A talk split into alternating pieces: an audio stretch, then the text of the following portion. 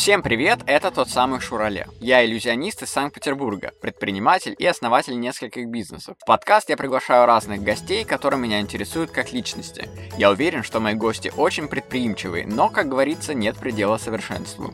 В первом сезоне я хочу с ними поговорить про то, как можно улучшить себя, свою деятельность и к чему это может привести. Всем хорошего прослушивания, поехали!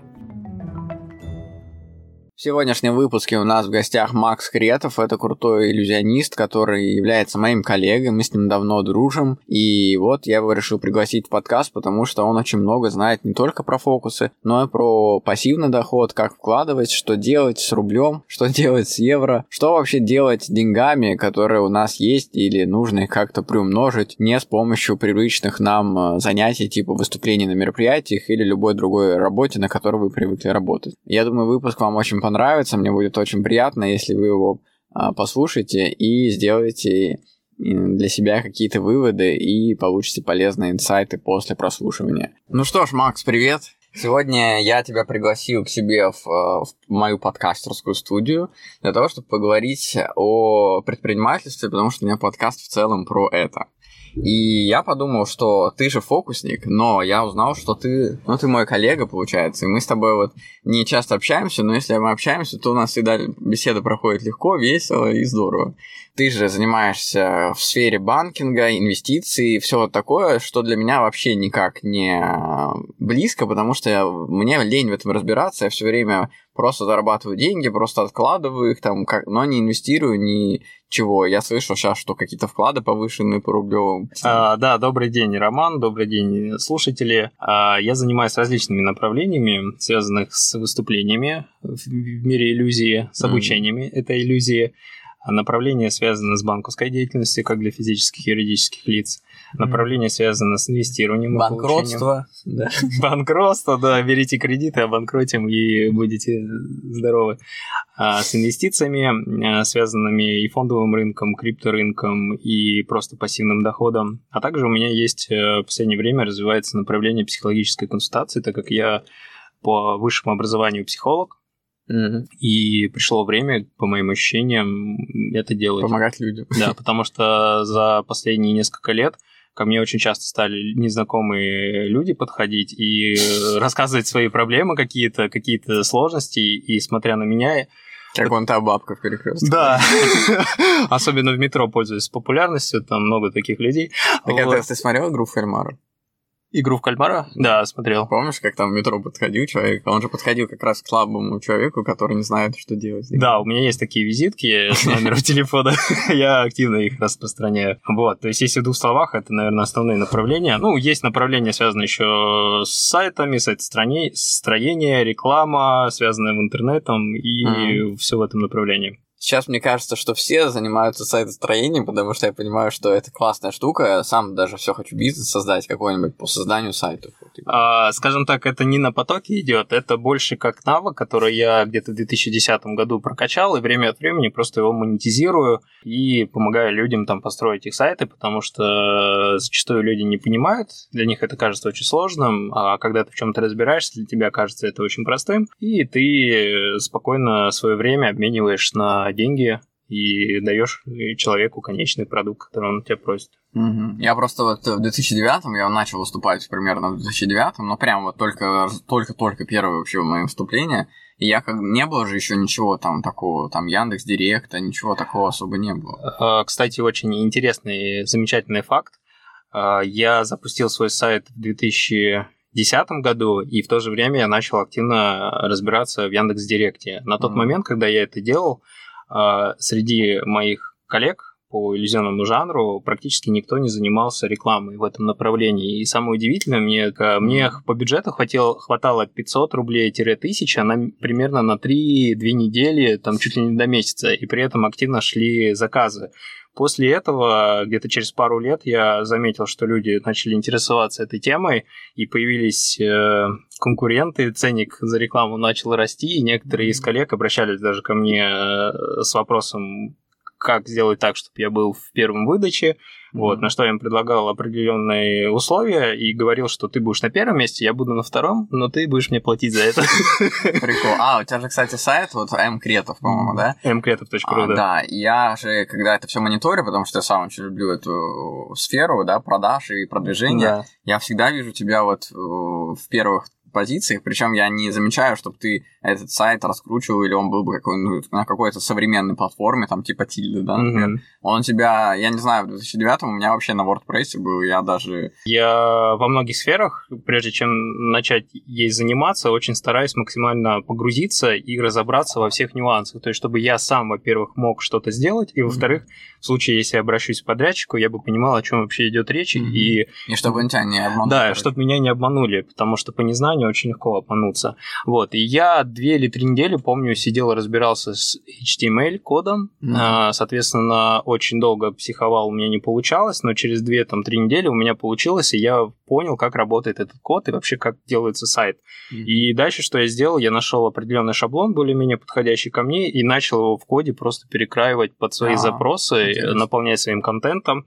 И все, и с того времени сайт заработал. То есть он по факту, если говорить относительно, вот как ты говоришь, современных платформ Тильда и всего прочего, там ничего не используется, там голый HTML-код, но при этом он э, за свою историю довольно-таки определенные позиции имеет в поисковике, и зачастую запросы приходят вот от живого трафика из поисковой системы без рекламы. То есть это работает так. Ну вот это, кстати, круто, потому что доверяют люди, некоторые, некоторая часть людей, наших э, клиентов, да, зрителей там, и организаторов там, мероприятий, они доверяют именно тем сайтам, которые уже в органической выдаче, именно в поисковиках, а не в рекламе, потому что в рекламе может любой начинающий специалист за три дня запуститься и уже вложив бюджет э, в себя продвигать, делая вид, что он на первом месте. Я, например, когда что-то ищу, я зачастую даже наоборот пропускаю рекламу, и mm-hmm. я даю предпочтение сайтам, которые выдачи. Mm-hmm. Это... это такая, по-моему, называется какое-то выражение такое, типа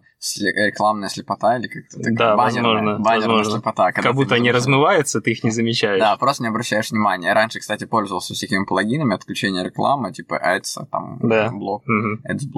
А потом э, забил, потому что оно, я так понял, действует на быстродействие компьютера, да, и, возможно, ресурс. его замедляет чуть-чуть. И я отключил это все, чтобы как можно было свободнее, чтобы браузер дышал, так скажем, все потому верно. что иначе все это тупит. Иногда он вообще, в принципе, не блокирует рекламу и думает, что зачем я сейчас напрягаю браузер всякими э, плагинами. Да, так. все верно.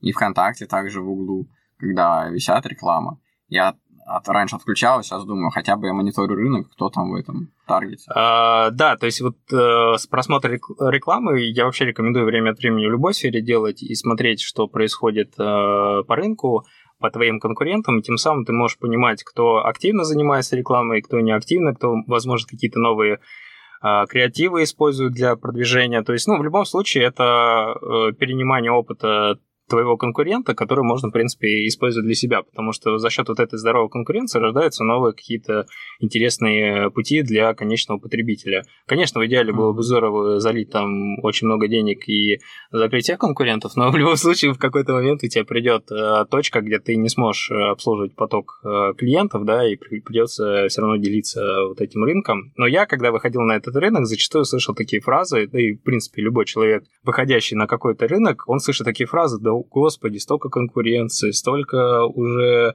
компаний либо исполнителей занимаются этим делом, посмотри, сколько рекламы. Но я всегда смотрел на это с точки зрения, что если есть реклама, значит там и есть клиент. И каждому своего клиента хватит, он найдет, главное найти его, да, скажем так, и прибыль, она в любом случае достанется этому человеку. Тут уже будет э, следующий вопрос позиционирования себя на рынке, да, там и как ты а, насколько качественно твой продукт, который ты хочешь предложить рынку. Или, например, когда тебя посмотрят, например, твое шоу, да, они зацепятся за тебя, как за человека, который предоставил классные услуги, и потом уже тебя предложат на другое мероприятие, и получается, ты, получается, одним кликом захватил сразу того клиента и следующего по рекомендациям, именно по сарафанному радио, да, Да, таким простым да. языком, если сказать. Кстати, в последнее время могу сказать, я время от времени анализирую, откуда приходят клиенты, чтобы понимать, что растет, что докрутить, например, можно. И могу сказать, что за последние там года максимально много клиентов приходит именно по сарафанному радио. Но я для себя понимаю, что этот канал работает если ты новый специалист, выходящий на рынок, этот канал не всегда будет работать максимально, как Мгм. если ты уже давно на рынке. Но плюс этого канала, что когда тебя рекомендуют одному человеку, тебя видят, то чаще всего на мероприятии этого человека тебя замечает другой человек, и дальше э, во время мероприятия, либо спустя какое-то время связывается с тобой и говорит, что хочет то же самое увидеть у себя там на каком-то мероприятии. То есть работает такой фактор социального доверия, когда твой близкий человек, друг, знакомый а, приглашает определенную услугу, да, там Мгм. заказывает, и получается тем самым он как бы уже на 50% доверяет тому, что видит, и а если ему еще это и понравилось, то в 90% он обратится именно к тебе. Мгм. Ну да, или посоветует тебя дальше. У меня вот однажды девушка заказала на мероприятие, и у нее она меня по рекомендации заказала у той, которая видела уже мое выступление. Мгм. И она не сказала об этом, у нее там половина гостей были такие же, как и Мгм. видели, они так уже видели мое выступление.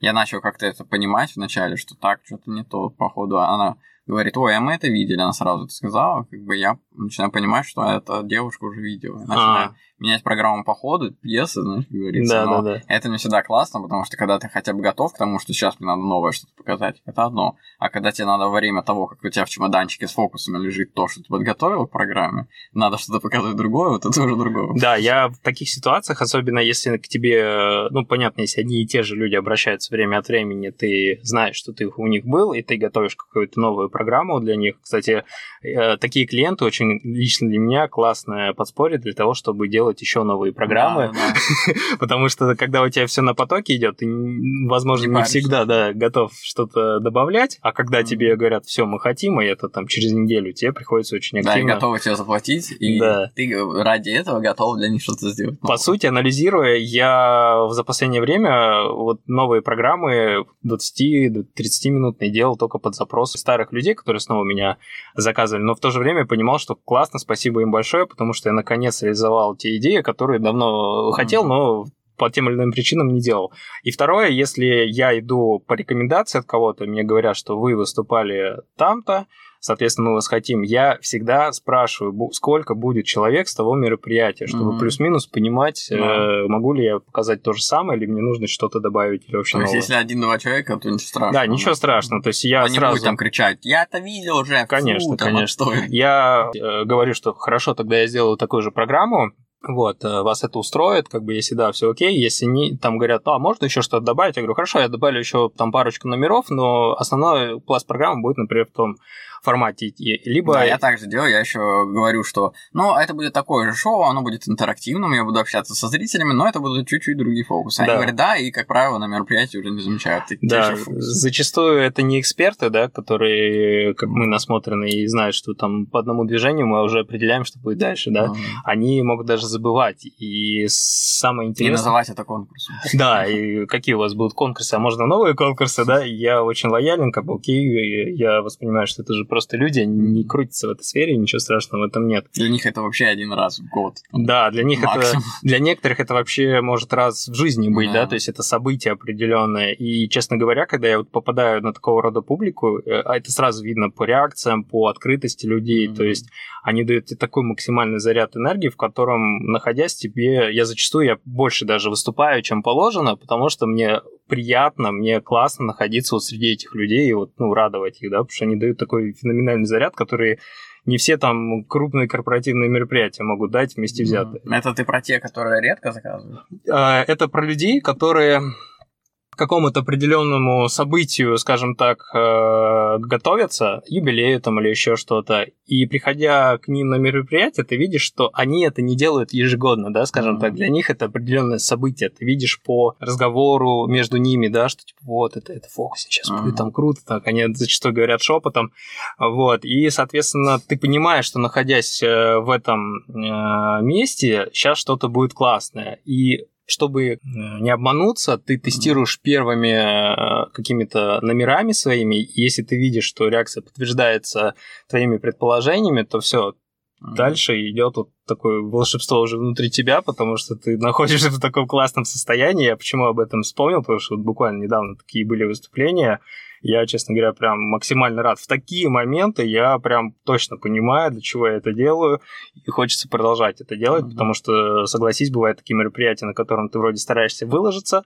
сделать максимально все красиво, но люди такие черствые на эмоции, либо уже насмотренные, да, mm-hmm. и ты такой думаешь, да, блин, да что такое? Да, все те же шутки, все да, то да. же самое, вообще никакой. Да, типа, что я тут вообще делаю, да. Но иногда бывает, что им это все еще то есть ты думаешь, что, блин, что-то не так, что-то, наверное, не понравилось, но иногда бывает, что они, вот такие люди, они, им еще это все и понравилось. То есть они просто такие на эмоции. Да, есть такое. Тоже вот совсем недавно такие опыты были в феврале. То есть э, а, ввиду возраста, ввиду воспитания, ввиду mm-hmm. там определенного социального класса, люди просто выражает свои эмоции немного иначе, нежели ты хотел бы от них это видеть. Но когда ты это понимаешь, тебе проще становится, потому что зачастую такие люди потом еще тебе напишут сообщение, какой-то mm-hmm. очень отзыв оставят, там еще что-то. Ну, в любом случае отблагодарят. То есть это просто нужно понимать. Я вот еще хотел сказать, возвращаясь к рекламе, да, mm-hmm. о чем мы говорили вначале, я вспомнил только сейчас, ну, точнее, держал это в голове, mm-hmm. сейчас, когда вспомнил, что говорят, что надо тратить на рекламу не больше, максимум там 15% от прибыли. И я иногда думаю, что если даже ты сейчас бухнешь кучу денег на рекламу, да, думая, что сейчас ты перекроешь конкурентов, ты можешь просто из-за своего прайса, там, который, например, не резко повысишь в 10 раз, угу. можешь просто потратить из-за этого 60% на рекламу, и тогда не останется на жизнь, и тогда это будет бизнес уже в минус идти. Я к этому подходу отношусь очень э, статистически, да, скажем так, цифры, решают цифры. То есть есть статистика конвертации твоих усилий в результат грубо говоря, там за, на каждую тысячу рублей ты, например, приводишь одного, двух там, или десять клиентов, да, и в случае, если ты понимаешь, что вкладывая по 10-20 тысяч там, в один из каналов рекламы, ты получаешь ноль, то первое, нужно, во-первых, проанализировать статистику, что вообще происходит, да, почему у тебя mm-hmm. не работает этот канал. Вот. И второе, в случае, если этот канал действительно не является приоритетным для твоей целевой аудитории, там раз в год приходит пару человек с этого канала, но ты при этом затраты делаешь просто колоссальные, то, понятное дело, стоит задуматься о том, чтобы либо сократить бюджет этот канал, а либо полностью от него отказаться и переключиться на те каналы, которые максимально эффективные.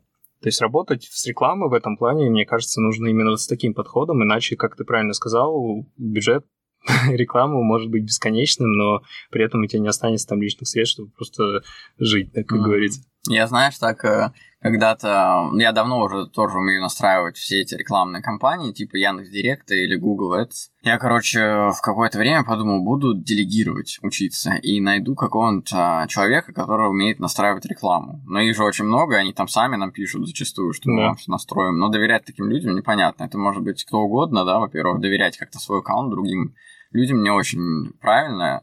И я спросил одного знакомого, который там в сфере э, рекламы, пиара. Я его спросил, у тебя есть какой-нибудь знакомый, который умеет это делать?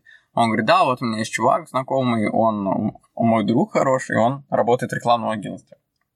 Но он иногда может и сам от себя настроить, то есть не обязательно в агентство обращаться, где там все будет дороже, можешь напрямую к нему обратиться. А этот же человек для меня вообще, вообще никто, то есть я для него вообще никто, потому что он меня не знает вообще. Я ему написал, мы с ним списались, я говорю, я вот от твоего друга, он говорит, вот, классно, давайте все настрою. Спросил у меня какие-то основ... основные вопросы по этому. Uh-huh. И э, пропал там на несколько недель, потом написал мне, говорит, ну что, я подготовил твою рекламную кампанию, плати мне сейчас, сейчас заплати мне бюджет такой-то, любой, какой хочешь, и заплати за мою работу сейчас, там, например, сумму. Я, короче, заплатил ему, там не очень много действительно было, но все равно это было странно, потому что эти деньги я бы мог и себе оставить.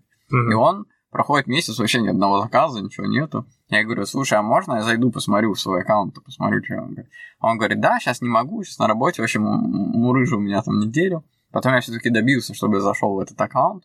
Он там от, отнекивался, что это аккаунт эм, рабочий мой, не только я там сижу, там мои коллеги, я не могу тебе дать. Mm-hmm. В общем, много таких отмаз говорю действительно странных, вроде бы, вроде бы, знаешь, как-то, ну да, действительно, а вдруг правда он там рабочий аккаунт, но с другой стороны, мы с ним вроде как-то договаривались, что логин он мне спрашивал, пароль он мне спрашивал, зачем он тогда мне это все спрашивал. Да. Я захожу, и там просто аккаунт такой как будто заброшенный. Я там не разбирался особо, но написал, в настройки зашел, там выбрал ключевые фразы, например, вот эти вот mm-hmm. фразы. Там даже они были не написаны. То есть вообще ничего не написано. И, и приходов ноль, короче и переходов ноль за это время. Видимо, как не запущенная совершенно да, была, да? Она, была вообще не запущенная, и она была на модерации с отклонениями, знаешь, когда там все отклонилось, mm-hmm. короче. И он, короче, мне написал, говорю, что это такое? Он говорит, слушай, сейчас там что-то отклонилось, там чуть-чуть отклонилось. Я говорю, я вообще знаю, как настраивать рекламу, просто хотел, чтобы ты мне сделал более детальные настройки, какие цели там поставил в, в Google. Mm-hmm. И я, в общем, в этом не разбираюсь, а остальное я мог сделать. Э, ты мне сейчас потратил весь бюджет, а он там еще потратил до этого деньги. И, э, считай, слил бюджет, да, сказал. Да, и есть. он свои себе деньги забрал, считай, и все. У него там таких клиентов, там 10 в месяц, он зарабатывает. Слушай, ты сейчас такую тему касаешься, которую я уже не одно время задумывался, что сейчас рынок наполнен подобного рода специалистами, которые целью ставят не работу сделать, а срубить по-быстрому деньги. Mm-hmm. Причем этих специалистов куча в любой сфере сейчас, а, и идет очень такая сильная пропаганда, что это легко, как бы зачем результат, главное срубить денег, да? Они зачастую могут ставить очень высокие, колоссальные цены за свои услуги, но при этом на выхлопе Потому получать... что говорят, что мы тебя типа, дадим да, тебе зарабатывать. Да.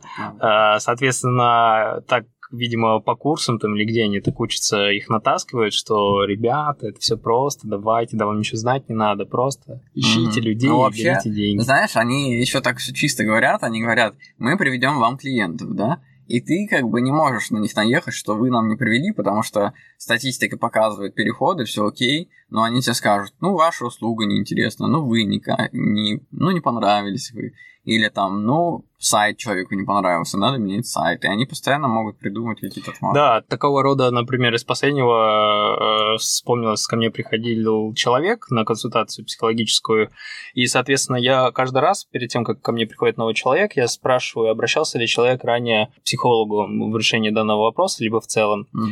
И как оказалось, что человек, например, обращался туда, он не один раз уже к нему ходил, скажем так, с этим вопросом, и самое, что удивительно для меня было, что тот специалист, к которому ходил этот человек, в конце своей консультации всегда записывал, говорит, когда встретимся на следующей неделе. То есть он всегда записывал на следующую консультацию, mm-hmm. при этом, как я понял, эффективность этой консультации была нулевая. И человек, как бы подсаживая человека, по сути, на кошелек, не решая его проблему, он постоянно находил какие-то зацепки, за которые можно еще зацепиться, и тем самым выманивал из него просто деньги, но результата да. не было. И это, в принципе, в любой сфере такое возможно. Почему я вначале сказал, что я, э, когда хочу сделать какую-то новую вещь, я стараюсь плюс-минус чуть-чуть вникнуть в вопрос происходящего. Да, порой это непонятно, да, порой кто-то скажет, да, делегируй и забудь, но вот чтобы вот таких ситуаций не было, которые были описаны, я всегда стараюсь погрузиться и понять хотя бы в двух словах основные нюансы, на что стоит обратить внимание. Потому что все-таки это твой бюджет, твои деньги, а к деньгам у меня вопрос строгий всегда. Я их контролирую, я их э, считаю и прибыли, и доходы. Я всегда знаю, куда все, что уходит. Но я не хочу просто так отдавать эти деньги. Тем более, когда ты знаешь, что эту сумму ты можешь самостоятельно потратить на тот или иной инструмент и получить ну, результат, который тебе уже известен и понятен. А вот расскажи, если ты так э, классно записываешь расходы и доходы, да, это очень крутое качество, я сам этим уже давно занимаюсь, наверное, лет, наверное, 9, может быть, со 7, может, лет. Ну, в общем, с 14 года. Да, где-то так получается. И я записываю это все, и мне раньше я очень детально записывал, там, вплоть до того, сколько я нашел за год денег на улице, например. Ну, uh-huh. монетку нашел, записал. Uh-huh. Вот, и однажды в клубе, кстати, 40 тысяч нашел. Знаешь? Ого. А как скоро ты их потерял? Ну, сразу же. Я его... Я пришел в клуб тогда на день рождения жены. Мы первый раз... Ну, девушки что да. Пришел с ее подругой, с, с Викой и с, с собой. Мы втроем пришли в клуб. И я вижу на танцполе на полу валяется кошелек мой. И я такой, о, хорошо, что я свой кошелек не потерял. Видимо, танцевал, когда выпал. Так. Я его поднимаю, убираю в карман и чувствую, что в кармане какое-то большее толщение какое-то. Смотрю, а там два кошелька одинаковые, прям мой и чужой. Я такой думаю, блин, я забрал только что с пола чей-то кошелек. Я захожу в туалет, начинаю смотреть, а там просто 40 лежит, или даже 45 тысяч. Что ты сделал? Пятерками. Я такой выхожу из туалета, радостный такой, к Вике подхожу, говорю, Вика, я нашел деньги. Он говорит, Рома, это по-любому развод. Это клубы, тут вообще все жестко, там как бы могут что угодно А, быть. специально уловка, может быть, Да, может, какая-то. какая-то да, мошенническая схема.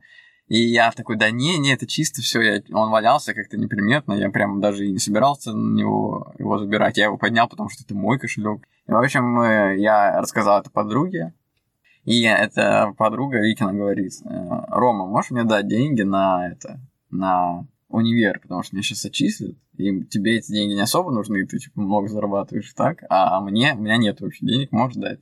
И мы так посовещались чуть-чуть с женой и решили, ну да, дадим. Мы, короче, отдали эти все деньги, она их себе забрала, и потом она пошла, на эти деньги купила себе фотик, короче. Ага. И потом поехала в отпуск и утопила этот фотик в море сразу же на следующей неделе, и ее отчислили универа. Получается, просто пустые потраченные деньги. Да, но ты знаешь, когда вот где-то ты находишь, где-то теряешь. Кто-то в этот момент где-то... Самое смешное, что нашел ты, но потерял точно не ты. Ну, вернее, да, вот эти деньги ты точно потерял. Когда ты находишь э, деньги, э, по себе могу сказать, что срабатывает какое-то такое ощущение, что так, я нашел, ладно, окей, хорошо, но внутренне такое ощущение, что надо быстро, срочно их куда-то потратить или что-то с ними сделать. То есть такое ощущение, что если они окажутся у тебя в кошельке или там на счете, то они начнут приносить какие-то неудачи. То есть какой-то Да, такой... такой страх, да? Да, Проклятие страх какого-то. определенный, что, блин, мало ли, то есть энергия все-таки есть и взаимосвязана, и поэтому, да, я когда находил, то есть, ну, я 40 тысяч не находил, там до 5, по-моему, было, я сразу тратил, то есть тратил на какие-то вещи, вот прям сразу в моменте, там, в течение часа, быстро-быстро. Отправлял. Да, да, то есть чтобы это уходило, потому что что быстро пришло, то быстро и уйдет, по большому А счету. я, знаешь, так. такое слышал новый развод в интернете на Авито, как раз сейчас вот активируют, активизировали все мошенники, да, в сложное время. Они пишут тебе, типа, я вот хочу тебе купить товар, который у вас дома, например, кофемашина, да, например. Они тебе пишут, сколько стоит, ты говоришь, там, 10 тысяч. И они спрашивают, куда подъехать, и спрашивают твой домашний адрес прям. Ну, соответственно, где мы встретимся. Они приезжают к тебе домой, и они узнают адрес таким образом. И, ну, или хотя бы подъезд. И ты им э, как бы все это говоришь, потом они говорят, давайте я вам на карту закину. И они, не приезжая к тебе, сразу отправляют тебе не 10 тысяч, а 100 тысяч. И говорят, ой, нулем ошибся. Так. И они говорят, да, отправьте на мне обратно 90. И ты им отправ... Ну, или сколько там, например, остаток. И ты им отправляешь на карту, на другую, которую они тебе скидывают, а потом через две недели к тебе приезжает к подъезду знакомый или какой-нибудь подкупленный полицейский, и стоит тебя внизу ждет, ты выходишь, а они тебя там знают, как ты выглядишь уже по Авито. Так. И говорят, здравствуйте, вы вот э, подозреваетесь в мошеннической схеме передачи денег незаконных. Вам сначала пришло 100 тысяч, а вы отправили дальше другое. Отмывание денежных Да. средств. Да. И начинают предъявлять что-то или и предлагают или на месте решить, или... А, ну, слушай, в данном случае, конечно, можно растеряться, но так как я работал в банковской сфере и знаю, как это все устроено, я сказал бы, поехали, давайте разбираться, потому что, по сути, ты ничего не нарушаешь такой операции. Здесь, по большому счету, идет развод на незнании и все. Ну да, как и большинство этих ситуаций. Потому что люди вообще не подкованы в этом. А как вот ты а, вообще в этом оказался в банковской сфере? Это же такая сложная, мне кажется, история. А тут вдруг потом резко фокусником стал. Как это вообще? Расскажи, интересно. А, это все шло параллельно, скажем так, когда я а, вообще по образованию я психолог, Фокус и банк. Да. По образованию я психолог. Э, Соответственно, отучился, закончил учебу, но параллельно уже на третьем курсе я начал или на втором, на третьем, начал работать э, в банковском секторе. При этом, придя на собеседование, в отделе кадров меня э, девушка, которая собеседовала, спросила, а у вас образование психолога, что вы делаете в банковской сфере? На что на нее посмотрел и сказал, а что мне мешает здесь находиться и работать? Она да, она э, в ответ сказала, улыбнувшись, что действительно, а что тебе мешает? И все, и как бы меня приняли первый же день. Да, то есть меня приняли, я полтора э, года отработал в- в розничном банке, на тот момент это Home Credit был, а, вот, и, соответственно, дальше а, перешел уже в более серьезный банк, именно в отделение, но там случился 2008 год, и, соответственно, я попал под а, определенное сокращение, так как был новенький, проработал всего лишь полгода, но через две недели мне звонили, предлагали вернуться, но уже предлагали пятидневку, что в тот момент мне было не подходящим моментом, так как я учился, и мне нужно было учиться в то же время. Параллельно я начал интересоваться фокусом. Вот как раз в 2007 году произошло это очень неожиданно. Я помню прям как вчера. Это был Рен ТВ, шоу Дэвида Блейна, переведенное на русский язык. Он там отрывал курицам голову, а, восстанавливал ее, делал невероятные вещи с колоды карт. Я в тот момент просто не понимал, как такое возможно с какими-то картами сделать такие невероятные вещи. Например, классический трюк, там две карты Монте, да? Mm-hmm. Они и сейчас взрывают, а на тот момент вообще.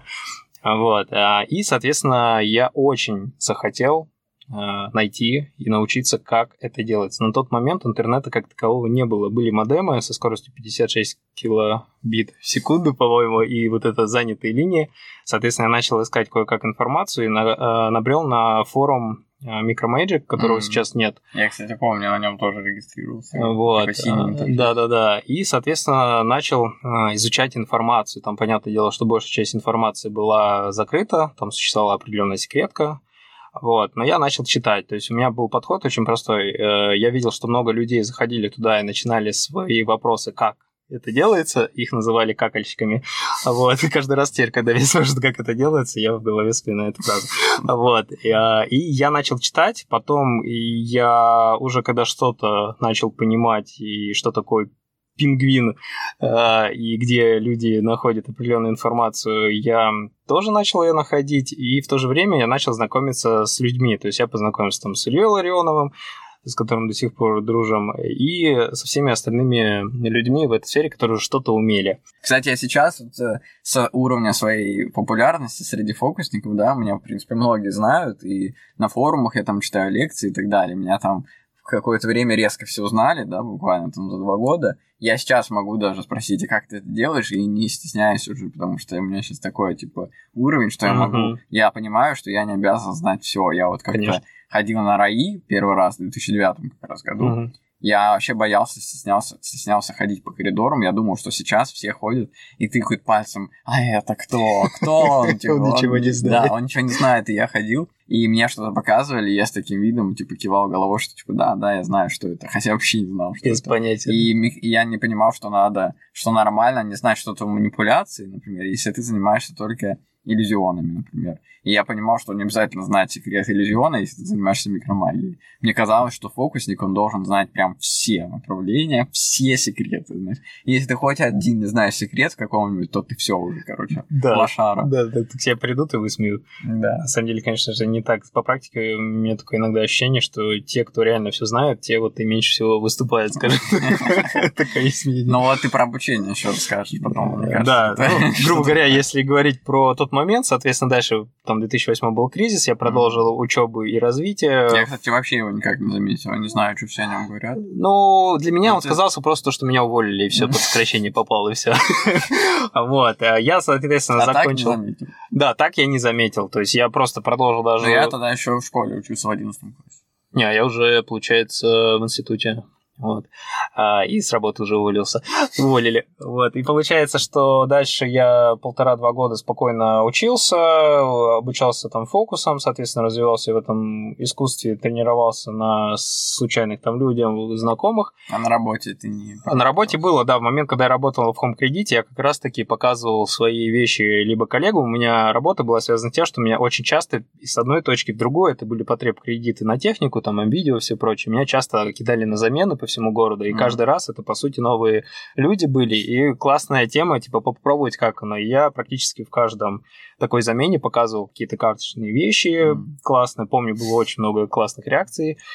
То есть я тогда понимал, что это очень заходит и стоит это продолжать. Вот. И после того, как я закончил институт, перед где-то окончанием. Я задумался уже как раз-таки, что, блин, надо уже заявлять о себе как артисте в этом жанре, и я задумался о сайте, начал как раз-таки делать, э, запускать, и там пошли и первые заказы, и первая работа, и параллельно я как раз э, пошел уже работать э, в банк крупный, в котором я проработал до 2019 года, получается, 9 лет. И, соответственно, параллельно я выступал работал в банке, выступал. А, как ты сочетал работу? У тебя же там была работа? Да, э, да. Но, знаешь, как говорится, все дается под запрос. Я, видимо, очень хотел и выступать, и работать. Mm-hmm. И я, когда пошел в банк работать, меня буквально за полгода за мои результаты повысили и перевели в филиал.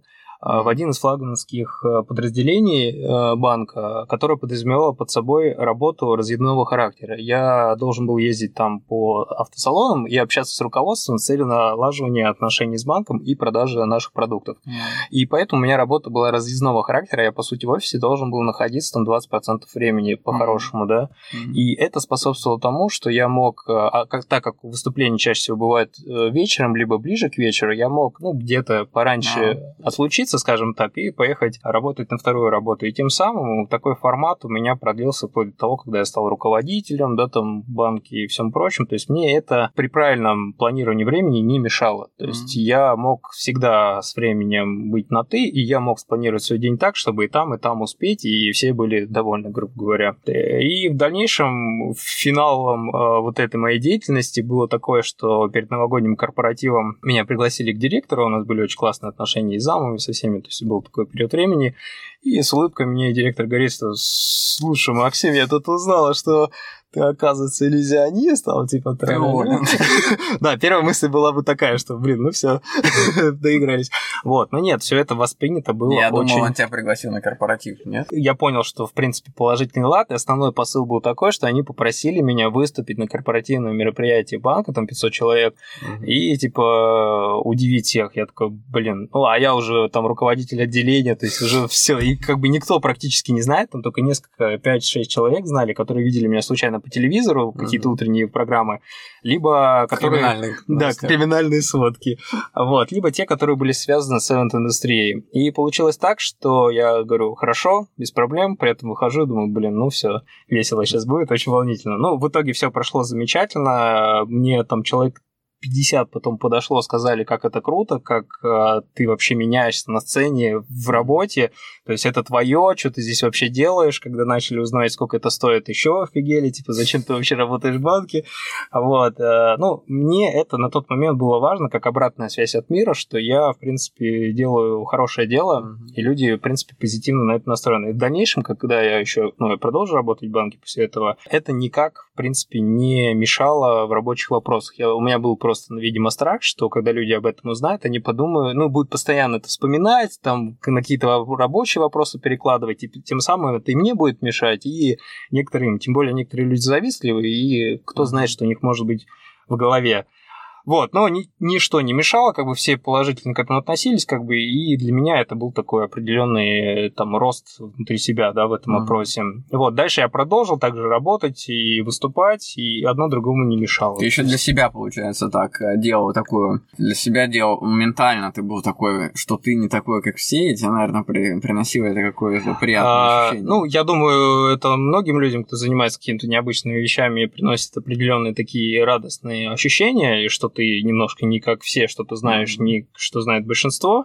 Вот. Но для меня в тот момент я понимал, что это очень классный формат э, отдыха. То есть, например, на работе ты она стрессовая очень, там постоянно mm-hmm. много геморроя, назовем это так, mm-hmm. который нужно решать тебе. А, и когда после работы ты идешь на выступление, это очень классно в том плане, что ты переключаешься, и ты mm-hmm. отдыхаешь. Это для тебя такая релаксация определенная, потому что это праздник, это, ну, ты mm-hmm. делаешь то, что нравится. Ты знаешь, мне многие говорят, что вот ты на праздниках работаешь, там все счастливые, все улыбаются. Я раньше думал, что да нет, это никак на мне не отражается. Я прихожу, не, не смотрю даже на людей. Я обычно первым делом, что делаю, иду, смотрю площадку, потом иду в гримерку, чтобы уже готовиться к тому, что uh-huh. я увидел, что за площадка, потом подключаю микрофон, потому что вещи лежат в гримерке, надо перенести, uh-huh. потом делаю саундчек и верну, возвращаюсь обратно, я даже не смотрю на своих зрителей. А потом понимаю, что да, если бы я работал в какой-нибудь сфере гробовщиков каких-нибудь или каких-то похоронный бизнес, то там по-любому люди, они менее веселые, и ты как минимум становишься более таким грузным человеком, с такими скупными эмоциями и так далее, нежели ты там фокусник и радостный человек, который окружает себя постоянно зрителями, только счастливыми. Да. Потому что на праздниках, даже если что-то там не так, то все равно все улыбаются, стараются не показывать, что у них что-то случилось. Я вот недавно наступал на мероприятии, мне там а, девушка... А, то есть меня уже там объявляют, там подводка, знаешь, ведущего, когда кто из вас верит в чудеса? Ну, знаешь, их ты уже да, понимаешь, да. ну все, сейчас тебя по-любому объявляют, там ведущий подходит, тебе показывает одну минуту, перехожу, а, стою за кулисами, а там такие, ну не кулисы, это для меня, внутри себя это кулисы, а так и просто там ресторан, бар да. чтобы не видно было. Да. И ко мне в этот момент, когда меня уже начинают перечислять мои регалии, подходит женщина такая подвыпившая, это начало корпоратива, но она уже прям накидалась конкретно. И она подходит, начинает меня хватает за грудь, а где здесь сумка моя, где здесь сумка? Я говорю, я вот не знаю, а у меня микрофон еще включен, я его убираю от себя, чтобы не говорить, а где сумка, молодой человек, вот вы фокусник, вы мою сумку забрали. Я говорю, нет, я не трогаю вашу сумку, а он уже там и так встречается дальше. А мне сразу выходить, когда мне объявляют, и она говорит, вы его забрали, мою сумку. Он человек, вызовите мне такси. Такси мне вызовите, я сейчас вызову мне такси, такая начинает говорить. И уже Роман Шурале, и я просто ее отталкиваю ухожу на сцену.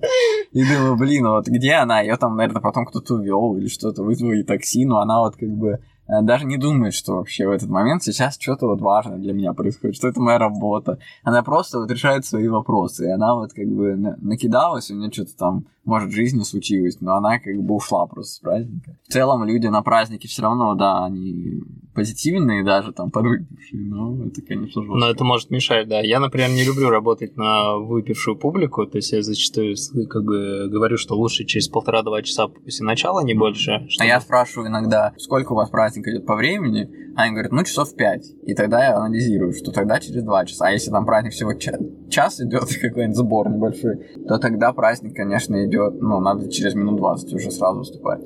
У тебя было прям такое самое яркое за всю историю за 10 лет? 10 лет это уже я когда регистрируюсь в своих э, новых каких-то праздничных аккаунтах, я всегда думаю, уже опыт более 10 лет я ставлю. Понятно, что это там ровно 10 лет или ровно 11, но более 10 это уже такой срок, серьезно. А, да, ну, по сути, ты же можешь и за 10 лет там только чем-то... Два раза выступить. Да, два раза выступить, три говорить, у меня опыт. Или, как это, знаешь, э, получает права, Mm. Они лежат, человек не водит машину, но стаж идет. А, это, ну да, это же не означает, что он а, прекрасно водит, и у него прекрасный опыт. Тут, в принципе, то же самое, здесь, наверное, больше mm. в количестве смотреть. Но в целом, да, то есть я не могу сказать, что я лежал на диване все эти 10 лет. Я очень активно довольно-таки работал. А, да, довольно-таки много различных моментов было, так прям все не упомнишь, но это одно из того, что вспоминается, например, есть номер с полетом человека, в моей программе, и случилось такое, что а, когда девушка, которая должна была полететь, начала взлетать, и примерно там на 30, на 30 сантиметров уже оказалась в воздухе, то ли молодой человек, то ли ее отец полез на сцену, чуть ли не залезая на эту девушку, чтобы проверить, ну, насколько это реально, а я в этот момент, понятное дело, не могу отходить от нее далеко, и кое-как там его отозвали гости, остальные и все прочее, но в тот момент я, конечно, очень переживал, потому что это был бы просто фантастическая фиаско, двойная левитация какая-то. Вот, ну, таких ситуаций, конечно, много, то есть, и, например, там какой-то корпоратив планировался мюзикл, приглашались актеры из Бала вампиров, а, с которым я в свое время тоже там взаимодействовал, и, соответственно, у меня должен был, например, там грим быть, там какой-то mm-hmm. костюм, и получалось все так, что на листке одно, а по факту другое. И когда ты приезжаешь на это мероприятие, ты уже быстро готовишься, тебе, по сути, нужно сделать, там, например, только левитацию. И э, ты выходишь на сцену, ты видишь зал, там просто все уже пьяные, там кто-то на столе спит, кто-то еще что-то, а, и параллельно там Э, молодые люди из театра поют про какую-то луну, людям глубоко все равно на эту луну, тебе нужно вытащить, э, я помню, мы с актером пошли в зал, мне нужно какого-то человека вытащить на сцену, да, чтобы он полетал, а я смотрю, там 99% просто неадекватные. Мы какую-то полную женщину вытащили на сцену, положили на этот стол, она брекается, как такое смешное существо. Вот кое-как она пролевитировала в воздухе, она какими-то ножками дрыкала, то есть это было, конечно, очень забавно. Ты в тот момент думаешь об одном. Тебе просто нужно это сделать и уехать. Вот, это очень забавно. А, вот, и, в принципе, до таких ситуаций иногда заходило, что ко мне после мероприятия подходят люди, подходили и подходят, говорят, вы экстрасенс, вот у меня, например, там такая-то проблема а, начинает делиться, тоже. то есть это тоже часто такое явление. Я, конечно же, не выдаю себя за каких-то экстрасенсов или все прочее, но а, я пытаюсь объяснить человеку, что лучше обратиться к специалисту, да, там, как бы, ну, и чем вот, ну, спрашиваете меня, я, конечно, желаю вам счастья, но я не смогу ответить на ваш вопрос, да, скажем Да, да, я тоже рода. так же. Я вот недавно, я, кстати, недавно выступал на Масленице, там, на огромной, там, э, на улице выступал, прямо я надел русскую народную рубаху, такой образ, знаешь, такого Ивана Дурака, которому да, можно да. со сцены кричать что угодно, да. знаешь, я об этом даже сторис писал. И я это, выхожу на сцену, и там на первом ряду среди детей, как правило, там на детских праздниках в первом ряду маленькие дети. Там, дай им там низко смотреть, ну, высоко смотреть, да. но зато они там хотя в первом ряду. И среди них мужик такой огромный, такой бугай какой-то пьяный. Он, э, иди сюда, э, во время шоу меня зовет.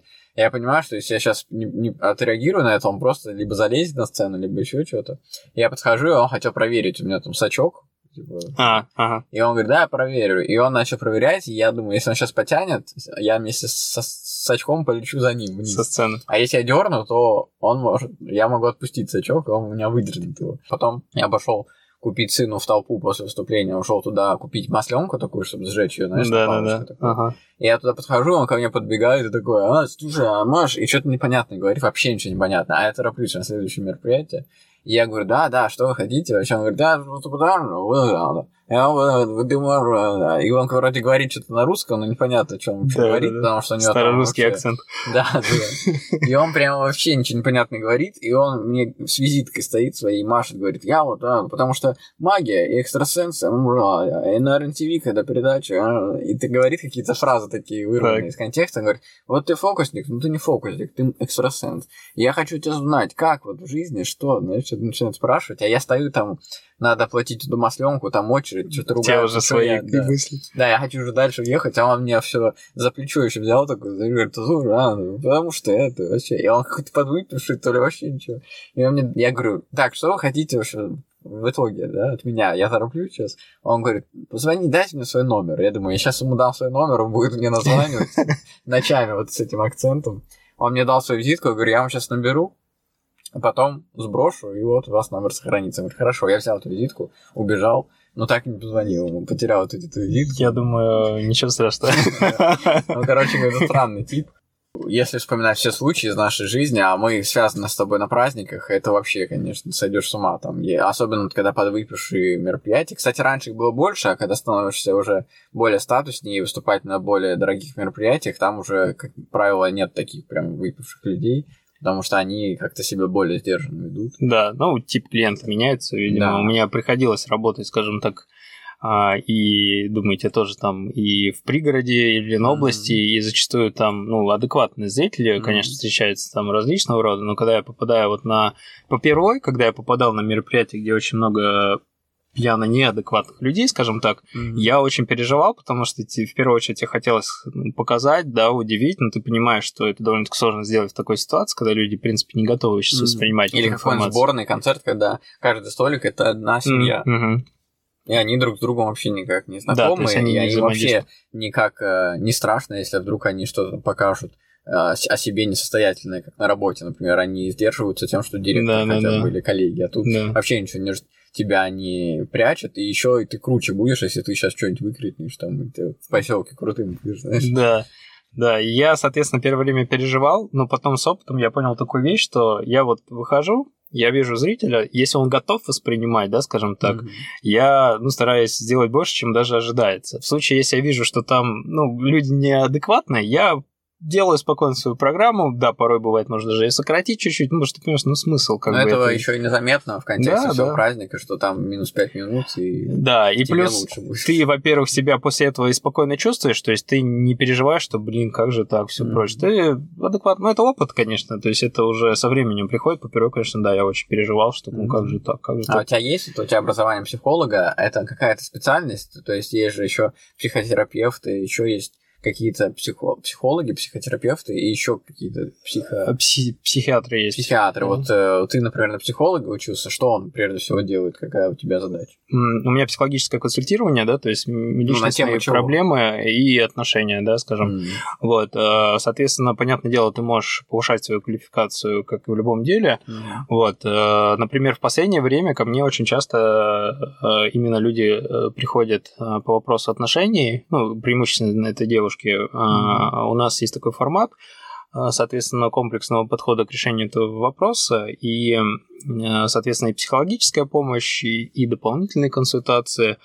Также приходят э, люди на э, психологическую консультацию в части личностного развития и роста, то есть это такой э, больше, наверное, формат коучинга, Мгм. когда люди хотят зачастую по своим целям проработать. Это удивительная вещь, конечно, тоже, когда приходит человек сначала с одними целями, а, и в ходе беседы мы понимаем, что это, это надуманные цели, это, это не то, что он хочет, это просто цели, продиктованные там обществом, социумом, Мгм. да, и мы докапываемся до его истинных целей, это очень интересно, тоже такой инсайт для человека, но и для меня, что я помогаю, да, скажем так, человеку в этом плане разобраться.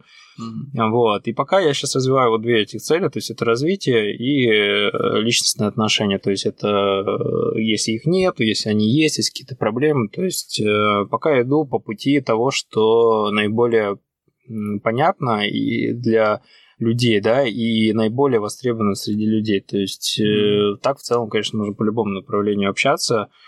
Главное, я слежу за обратной связью и за тем, что получается у людей или нет. И пока могу сказать, что там 99% людей, обратившихся, они, а, у них получается достигнуть того, э, с чем они изначально приходят и к чему хотят прийти. Мгм. То есть это для меня очень хороший показатель, да, то есть я не зациклен на получении э, сверхдоходов э, с этой деятельностью. Моя основная задача вот именно в психологическом консультировании – это помочь человеку, то есть Мгм. решить его а, вопрос. Потому что, как я уже говорил ранее, сейчас много специалистов нацелены только на то, чтобы опустошить ваши кошельки. Хм, Да, кстати, возвращаясь вообще к разговору, да, о заработке, потому что у меня подкаст все-таки про предпринимательство. Ну, хотя предпринимательство это, я думаю, не всегда про деньги, потому что это как больше предприимчивый человек, он же может и для души что-то делать. Конечно. И мы говорили о деньгах, то, что ты записываешь расходы и доходы. Да, да. Сказать. А, могу сказать такую вещь. У меня там в 2011 или 2012 году мне подарили iPhone за ту или иную услугу, которую я помог человеку, скажем так. На тот Мгм. момент это был пятый iPhone, в знак благодарности, скажем так. Я сказал, окей, круто, у меня до этого не было айфонов. И я а, начал изучать этот мир, и вообще вот за сколько там получается, за 10 лет использования продукции компании Apple части айфонов, я немного делал покупок в App Store, и самая первая покупка, которую я совершил в App Store, это было приложение CoinKeeper, Мгм. направленное на как раз-таки учет доходов и расходов. На тот момент, как раз 2011, 2010, 2012 год, у меня как раз м, начали возникать мысли, а как сделать так, чтобы э, мой доход мог работать на меня, и я еще, как сказать, э, увеличивая его, мог получать с него прибыль. То есть как вообще вот деньги делают деньги, у меня вот эта идея. И мной овладела идея пассивного дохода. А, Работая в банковской сфере, я, понятное дело, начал со вкладов, да, ну и дальше там пошел по определенному пути. Так вот, а, установив это приложение, для меня это решило очень много вопросов. Почему важно, а, если вы хотите контролировать денежные потоки, контролировать э, расходы и доходы? Работает очень простой принцип. То, что мы не контролируем, контролируем, контролирует нас. В частности, чтобы подвергнуть какую-либо деятельность, либо сферу э, контролю, ее нужно оцифровать. В частности, деньги – это прекрасное направление, которое легко цифруется, да, скажем Мгм. так, это математика. И я начал, э, ну, по-первых, конечно, так э, сложно привыкнуть к новой привычке, да, то есть Мгм. я вношу все расходы и все доходы. Я до копейки вижу, знаю, сколько Мгм. у меня было расходов за месяц, за год, за предыдущий год, сколько было доходов, откуда это все Мгм. пришло. У меня есть четкая аналитика, а, и каждый год я подвожу, ну, каждый месяц, конечно, я смотрю, подвожу итог, mm-hmm. Да, то есть в процентном соотношении, какие каналы мне дали сколько дохода за год, да, скажем так, mm-hmm. какие каналы начали развиваться, какие начали западать. Вот, например, очень классным был показательным 2020 год, когда случилась пандемия, все сидели по домам, Mm-hmm. Там были, конечно, форматы онлайн-мероприятий, но на тот момент это было, конечно, несопоставимо. И вот в тот момент я очень радовался, что у меня уже был пассивный доход, который генерировал мне определенную прибыль в месяц, да, это просто деньги делали деньги. И, соответственно, за счет вот этого пассивного дохода я совершенно не переживал вот этот момент пандемии, потому что все эти деньги мне закрывали все мои базовые потребности, да, скажем так, расходы, которые ежемесячно совершаются, еще что-то оставалось, чтобы дополнительно их а, переложить. И могу сказать, что контроль расходов доходов это очень важная статья для людей, которые, во-первых, хотят э, увеличить свой доход, а во вторую очередь начать как-то контролировать свои э, денежные потоки. Потому что это, по-моему, даже еще в книге Киосаки «Денежный поток» он про эту важность говорил. Ну, на тот момент, когда эта книжка писалась, там больше, наверное, акцентировалось внимание на бумажных носителях, либо таблицах, то в мир приложений и телефонов, которых у всех под руками, это делается довольно-таки просто. Главное — это принять в привычку. Когда я делюсь этим простым лайфхаком с людьми, которые вроде как хотят начать контролировать свои доходы и начать получать пассивный доход, они говорят, да что там контролировать, у меня там копейки или еще что-то. Я говорю, слушай, я когда начал думать о пассивном доходе и вносил вот эти все расходы доходы, у меня тоже э, первый мой пассивный доход был 100 рублей mm. или 150, 150 рублей. И знаешь, я даже тогда подумал, офигеть, то есть я раз в месяц могу позволить себе бесплатный бизнес-ланч за деньги, которые сделали мне деньги. Mm-hmm. Сейчас эти суммы, конечно, в разы больше, но все начинается с мелочи. Если ты не готов научиться работать с копейками, потом с рублями, десятками, сотнями, тысячами, миллионами, то о чем вообще говорить, да? То есть mm-hmm. люди вот эту простую истину не понимают, они говорят, ой, ну потом, когда заработаю, я начну все это контролить, а я объясняю им простую вещь. Слушай, ты не заработаешь, не научишься контролировать простые вещи, маленькие суммы, которые тебе сейчас понятны. Дай тебе сейчас там миллионы, что ты с ними сделаешь? Ты, скорее всего, их потеряешь, потому что у тебя нет навыка управления этими потоками. Это то же самое, что если ты приходишь в зал, новичок, и сразу пытаешься поднять там 100-200 килограмм. Понятное дело, ты либо чуть-чуть поднимешь, но надорвешься, либо вообще этого не совершишь, потому что только маленькими шагами ну, mm-hmm. ты получишь такой качественный фундаментальный результат. Вот. И могу сказать, что в финансовом плане учет доходов, расходов через, вот я пользуюсь CoinKeeper, у меня там платиновая подписка, то есть э, пожизненная, да, скажем mm-hmm. так, а, я понял, что это дает очень определенный э, нужный контроль. Это уже потом я уже дошел до системы а, пропорций, да, то есть какие каналы, то есть уже анализ mm-hmm. такой идет.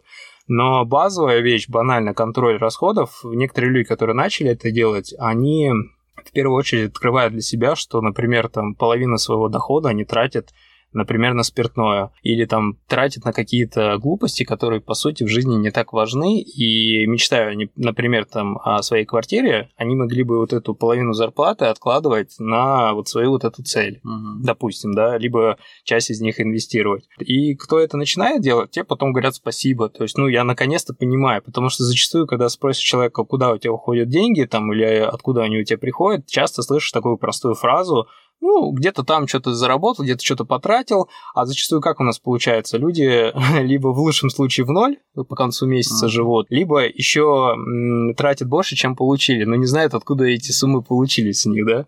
То есть э, в дальнейшем я, после того, как человек настроит вот эту систему контроля, я говорю, что начните откладывать. Но делайте это после того, как, э, если у вас кредитное обязательство, закройте кредиты, да, mm-hmm. потому что проценты по кредитам забирают вашу прибыль. Вот, соответственно, дальше я говорю, ну, простая вещь, хотя бы 10% откладывайте, да, там, если не получается 10, хотя бы 9, 8, 5, ну, найдите ту сумму, которая вам будет э, комфортна. Кто-то поначалу воспринимает эту идею как это что-то нереальное, а когда ты ему объясняешь, что там отложить эту сумму, тебе, по сути, жизнь никак не изменится, но запас начнет формироваться. И когда я, например, сам это начал делать в те времена, я еще открыл для себя такой инсайт, что деньги магнитят деньги. То есть, чем больше денег у тебя начинает аккумулироваться, тем больше денег и проще ты начинаешь получать от мира. Mm-hmm. Да, то есть такой денежный магнит определенный. То есть у меня это так работает.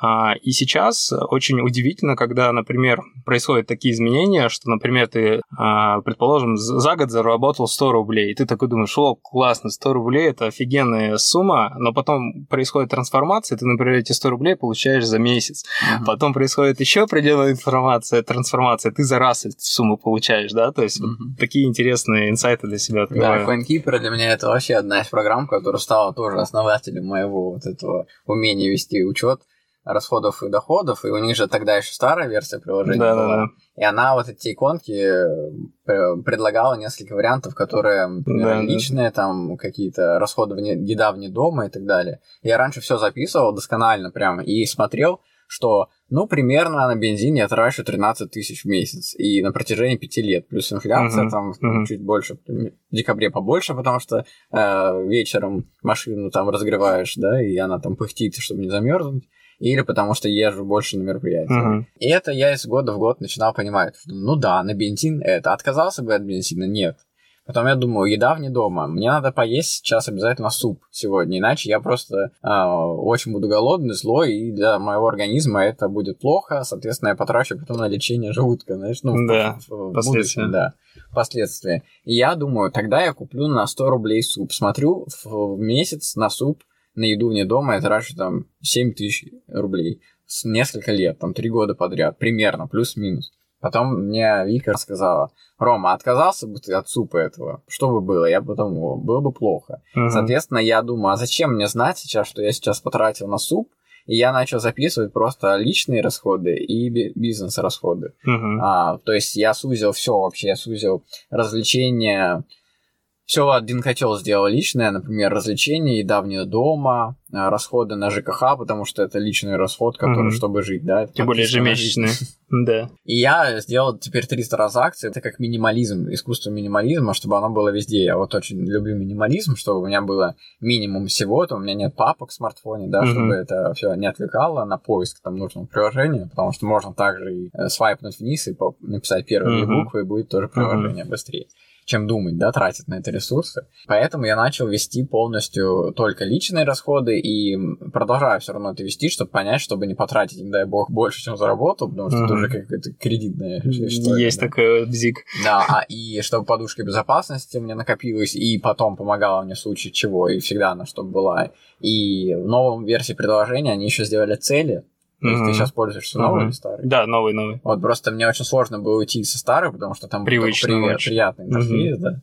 Но в новый он, там была какая-то новая система автоматических расходов. Да, списание со счетов банковских при подключении mm-hmm. можно было сразу учитывать. Да, ну, в общем, это все как работало не очень стабильно. Я, в общем, оставил все-таки старую версию, потом опять новую, сейчас все-таки новую пользуюсь, потому что она как-то там быстрее вроде стабильно стала да, работать. Да, да. И еще я заметил, что у меня случился какой-то глюк с ними, и у меня две подписки оказалось параллельно. Что параллельно, да? Да, за 749, за 349. И я с ними связался, они действительно за два года вернули две подписки. А, они, кстати, очень э, лояльные к клиентам, потому что я когда вот переходил как раз со старого телефона на новый, там mm-hmm. вот произошел определенное то, что версия уже не такая, еще mm-hmm. что-то.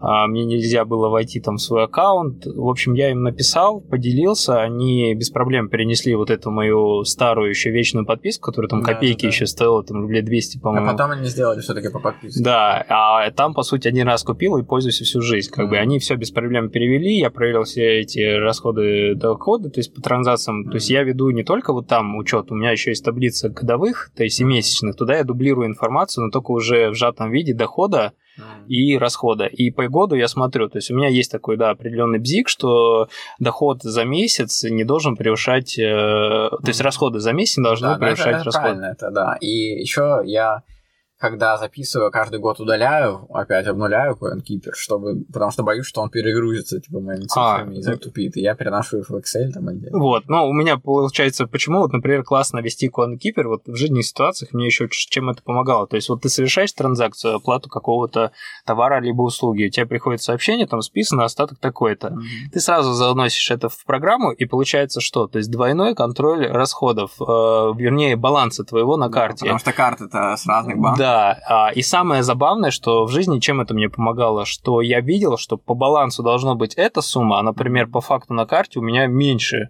И потом, когда ты начинаешь копаться, выяснялось, что двойные списания происходили, mm-hmm. еще что-то, и тебе возвращали деньги за это, но если бы ты, ну, в моем случае, не вел бы вот mm-hmm. этой двойной статистики, я бы даже не заметил, что у меня списалось намного больше, чем должно было быть. То есть это еще один из плюсов, mm-hmm. а, используют эту программу. Ну и дополнительно просто как годовые такие анализы, они тоже очень полезны. И основная мысль вот этого все, когда мне человек говорит, ну как же, если я буду откладывать все там 10%, ну у кого-то там это 100 тысяч, либо миллион, у кого-то это тысяча, да, то есть неважно. А он говорит, а как же я, типа, смогу там потом себе еще что-то позволить? То там уже на второй план выходит, что когда ты научишься контролировать и поддерживать хотя бы 10% там дохода будет превышать твои расходы, хотя там у меня и порой доходило до того, что там 10% это было только расходов, а 90% дохода я спокойно мог откладывать, да, там, скажем, то есть mm-hmm. такие вещи происходят. Ну, да. Вот, я говорю, что дальше тебе просто уже надо сфокусироваться на том, а, как а, не сокращать уже расходы, ты уже научился с ними работать, а как увеличивать доход, да, то есть mm-hmm. работать именно в этом направлении, потому что если зацикливаться только на сокращении расходов, ты будешь упускать возможности, как их увеличить. Вот, но это уже следующий этап, когда человек хотя бы с базовой концепцией справляется и дальше, ну, может двигаться по пути роста.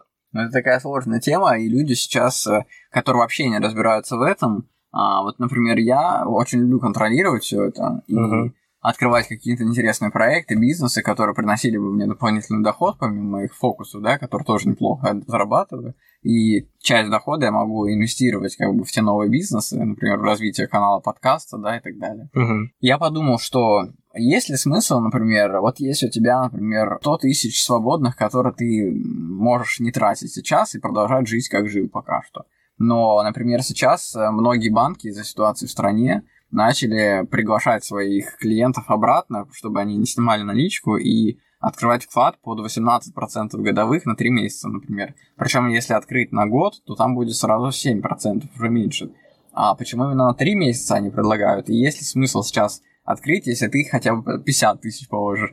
Там будет прибыльность где-то 2-3 тысячи за 3 месяца, но из-за того, что рубль падает, эти деньги опять в ноль идут, и нет смысла А, Кроме но... как помочь банковской системе тратить твои деньги. А, на самом деле а, сейчас ситуация действительно довольно-таки непростая, да, скажем так, и много различных мнений есть, что делать. У меня есть определенное время, э, мнение, я им постараюсь поделиться довольно-таки емко. А, основное. То есть, если у вас есть какой-то запас денег, а, который лежит так, на так называемый черный день, да. Mm-hmm. А, я называю это не черный день, а там прекрасный день, да, скажем. я не жду в своей жизни черных дней. Вот. А, соответственно, что вам с моей стороны я бы посоветовал сделать? То есть вклады, которые сейчас предлагаются открыть, они довольно-таки высокие процентные ставки имеют в истории. Это вот, например, 2014 год, когда была ситуация с полуостровом Крым.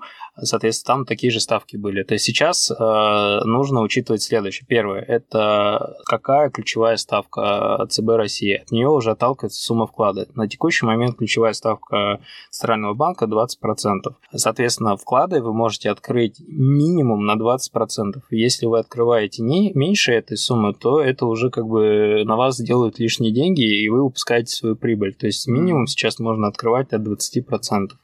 Значит, почему такие сроки? Три месяца зачастую, да, это именно такие, такой срок. А, это связано с определенной неопределенностью для банковской системы, mm-hmm. и чтобы а, что произошло в первые а, дни. А, чтобы не брать ответственность на себя, что будет дальше. Да, то есть что произошло в первые дни, когда объявили об этих новостях. Люди как сумасшедшие побежали снимать деньги. Для банковской системы это критично, то есть когда уходит отток денег, да, то есть у них mm. начинаются определенные проблемы, если какую-то грань переходит. Для того, чтобы как раз-таки, да, вернуть эти деньги, сейчас Банк России ввел вот ключевую ставку, скажем так, а банки ввели повышенные ставки по вкладам. Да, то есть, открывая вклад по 20% годовых на 3 месяца, это, в принципе, хорошее решение для той или иной суммы денег. Вы, как минимум, что-то отчасти сохраните, и плюс кто-то думает, что он просто еще заработает, но нет, вы просто сохраните часть денег, да, скажем так, mm-hmm. потому что с учетом того, что курс доллара э, сколкнул там чуть ли не два раза, то и цены на некоторые, на большинство позиций увеличились mm-hmm. два раза. А, ну то есть ты лучше рекомендуешь не в наличке, например, наличками 100 тысяч, а это будет уже потом Это макулатура, да, скажем так. Это, грубо говоря, у тебя вот 100 рублей, а с, при скачке в два раза цены у тебя уже 50 рублей там лежит. Покупательная способность денег упала в а два так раза. ты хотя бы хоть будешь вместе параллельно с курсом. Да, ты mm-hmm. будешь хотя бы что-то там компенсировать компенсировать. То есть я не говорю, что может там это в ноль будет, но даже минус, скорее всего, если вот смотреть по неофициальной информации, но ты будешь все равно компенсировать. То есть у тебя со 100 рублей не 50 останется, а там 80. То есть ты в любом случае хоть что-то уцепишь. А еще говорят, что есть какие-то подводные камни, что ты, если снимешь эти деньги там по истечении срока вклада, то у тебя процент будет еще забран с этой суммы. Да, конечно. Это, это правильно. То есть, когда вы открываете вклад, в первую очередь смотрите условия. То есть, есть такая графа, как досрочное расторжение вклада. Зачастую сумма э, возврата при досрочном расторжении вклада, процента на остаток, составляет 0,01%. Mm-hmm. То есть, ну, банку невыгодно тебе платить э, проценты, потому что им выгодно, чтобы у тебя весь срок пролежал, они за это время прокрутят эти деньги, и из этой прибыли отдадут тебе часть э, твоих mm-hmm. процентов за вклад. Вот, соответственно, сейчас те предложения, которые даются, они вполне адекватны в том же самом зеленом банке, да, скажем mm-hmm. так, и прочих. То есть, ну, единственное, смотрите, чтобы это было как минимум 20%, потому что меньше суммы вы просто не дополучаете прибыли. А, то есть 18% это уже потери, да? Да, потому что смотрите всегда на ключевую ставку. Обычно адекватная mm-hmm. ставка по вкладам выше э, ключевой ставки на пару пунктов, да, там 21, 22 в данном mm-hmm. случае. Вот, и сейчас ну, это... а есть же вклады там вообще по 6%, по 5%, смысл? Это неграмотность людей, как бы, пожалуйста, если вы готовы держать и терять, держите. Вот. Но в случае, если у вас, например, открыт сейчас уже вклад и подходит срок окончания вклада, дождитесь окончания и переложите просто под этот вклад. Либо найдите, есть такие сейчас приложения, когда под высокую ставку можно до закинуть деньги, когда они появятся, то есть под эту же процентную ставку. Чтобы, грубо говоря, там зафиксировать эту ставку, Откройте на небольшую сумму, и потом просто дополните э, подоспевшими деньгами со второго вклада, и все. То есть не рубите все вклады сразу, потому что там некоторые в конце срока только выплачивают процент. Есть вклады, которые выплачиваются ежемесячно, то есть это еще тоже mm-hmm. хорошее подспорье.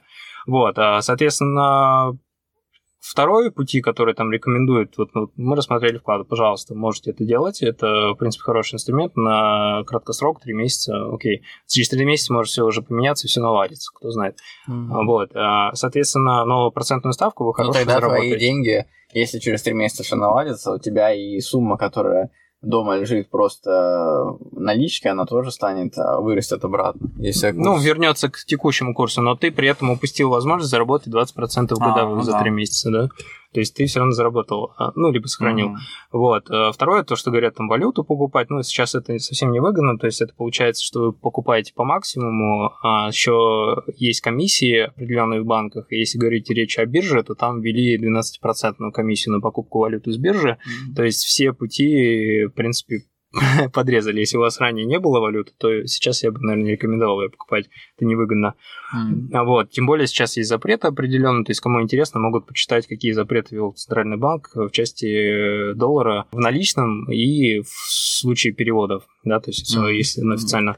Вот. А, и следующий момент, который, может быть, кому-то будет интересен, то там связан, когда ты просто говоришь там про инвестирование в фондовый рынок, они тоже сейчас переживают не лучшие времена, да, скажем так, то тут можно пойти по пути выкупа российских акций, которые сейчас в очень низких ценах, скажем так. Единственная проблема, что с 28 числа биржа московская так и не работает, да, скажем так, и возможности купить акции Сбербанка, например, она отсутствует. Mm. Вот, поэтому нужно ждать момента. Но я бы самое простое решение сделал, либо положил под вклад на 3 месяца по 20% минимум, либо вложил деньги в ту сферу, в которой вы разбираетесь и знаете, как монетизировать то или иное дело. Например, вы занимаетесь там продажей, не знаю, картошки, mm-hmm. и вы знаете, что купив на 100 тысяч э, рублей там энное количество картошки, вы продадите ее за 200 тысяч рублей. Пожалуйста, делайте вот ну, теми путями, которые понимаете.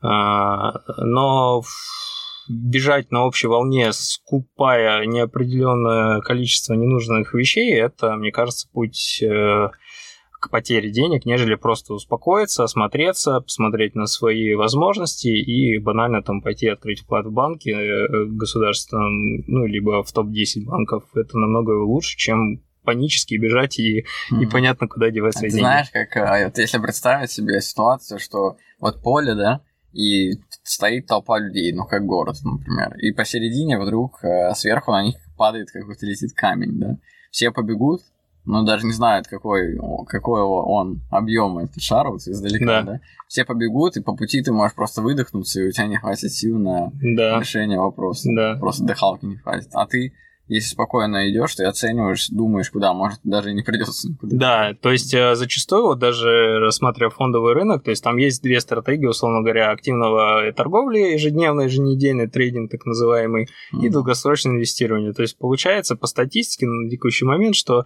долгосрочное инвестирование, подразумевающее под собой минимальное количество действий, дает всегда больший и плюсовый результат, нежели человек, который постоянно суетится и делает те или иные действия. То есть это статистика, она беспристрастна, но к ней стоит прислушаться. Поэтому в любой такой неопределенности, в первую очередь, как ты правильно заметил, стоит подождать и осмотреться. Потому что если бы ты знал заранее, а, что произойдет, то, скорее всего, ты бы уже предпринял какие-то действия. А в моменте, когда это происходит, лучше всего подождать, потому что может все решиться проще, чем нам это хотят преподнести. Я с 2020 года активно занялся еще фондовыми рынками.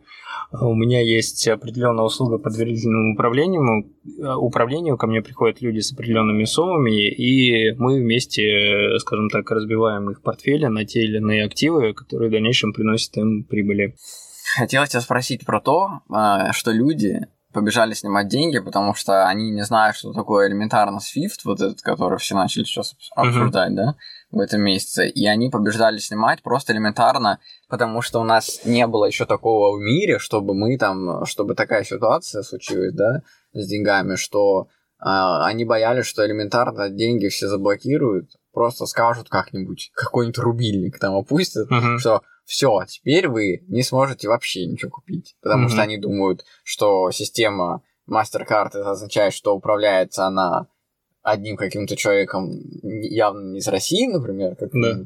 и он сейчас это нажмет, и все, все деньги ты э, вообще потеряешь. Не то, что потеряешь, а либо они их снимут куда-то по закону, и это разрешено будет, знаешь, uh-huh. и все люди вообще как бы не смогут завтра ничего купить. Поэтому многие пошли просто тупо снять хотя бы какую-то наличку, чтобы если в банки цифровой интернет вырубит вообще какой-нибудь мировой интернет, отключит нас вообще от всего, чтобы ты хотя бы мог там купить поесть, там, uh-huh. хотя бы воды купить, знаешь. Uh-huh. Вот, наверное, из-за этого люди пошли снимать, а, просто элементарный страх. Из-за этого банк, конечно, в шоке был от такого количества снятия. Да. И пока они не имеют права, например, запретить. Сейчас уже ввели какие-то запреты на более чем там, 10 тысяч долларов. Например. Да. Ну, если говорить о вопросе о том, что побежали там снимать и все прочее, ну, давайте на минуту представим такую ситуацию. Вот если бы, как говорится, там закрыли все деньги, не дали ими пользоваться, обанкротили и все прочее, то представьте, какой бы резонанс произошел для банковской системы Российской Федерации,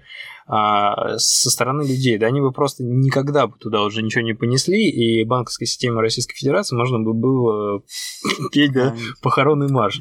Такого не будет. Ну, сами подумайте, мы в 21 веке живем. Вот, э, ну, надеюсь, что не будет, да, то есть не, не буду там вангой, но с точки зрения логики это сейчас так работает, для банков важно э, доверие людей к системе и количество денег, которые находятся у них на счетах. Это, как сказать, кровь банковской системы, э, деньги, которые лежат на счетах у вкладчиков, у физу и юрлиц. Mm-hmm. Вот, поэтому такой ситуации я не рассматривал. Многие побежали, в частности, снимать валюту, потому что э, непонятно, что, что бы происходило, но по статистике 95 5%, даже если не больше вкладчиков, э, держащих а, валютные вклады, имеют суммы не больше 10 тысяч долларов. То есть, по большому счету, даже вот эти запреты, которые сейчас временно ввели, mm. для 95% валютных вкладчиков, они не смертельны вообще, в принципе. Mm. Все вот. продумано. Да. И все посчитано, да? Конечно. Я еще видел ТикТок там одного парня, он говорит, мне 21 год, и я зарабатываю, и я, типа, думаю головой, и показал какую-то схему, что если он будет выплачивать ипотеку сейчас плавно, на протяжении всех а, лет ипотеки, там 25, например, лет, и 25 лет он будет при этом вкладывать э, во вклады деньги и инвестировать грамотно, он будет еще в прибыли через 25 лет больше, чем сейчас бы квартиру бы погашал большими порциями рублей, mm-hmm. потому что инфляция, потому что все посчитано у него. Да. И он прям показал какой-то график, калькулятор, что через 25 лет у него будет еще плюс 3 миллиона свободных денег, а так бы он просто бы все бабки отдал на, на одну квартиру, а у него уже будет 10 квартир. Да, это, кстати, хороший пример, потому что вот не так давно я общался с человеком, у него появилась а, хорошая сумма денег а, с продажи своей недвижимости, и он говорил, что вот, хочу купить квартиру и сдавать их. Вот. Но когда мы начали считать, вообще, когда речь заходит о вложениях, об инвестициях, о получении дохода, первое, что нужно делать людям, это считать деньги, в частности, расходы, и потом уже прибыли. Зачастую у нас как работает? Мы сначала вдохновляемся цифрами, ой, сколько мы можем заработать, но забываем про то, сколько можем потерять, да, скажем так. Вот. И если взять банально калькулятор и посчитать сумму расходов на покупку квартиры в ипотеку для например, э, сдачи э, в наем и дальнейшее получение прибыли и высчитать, я всегда считаю в процентном выражении, то есть прибыли в проценты, сколько я получу mm-hmm. от вложенных средств.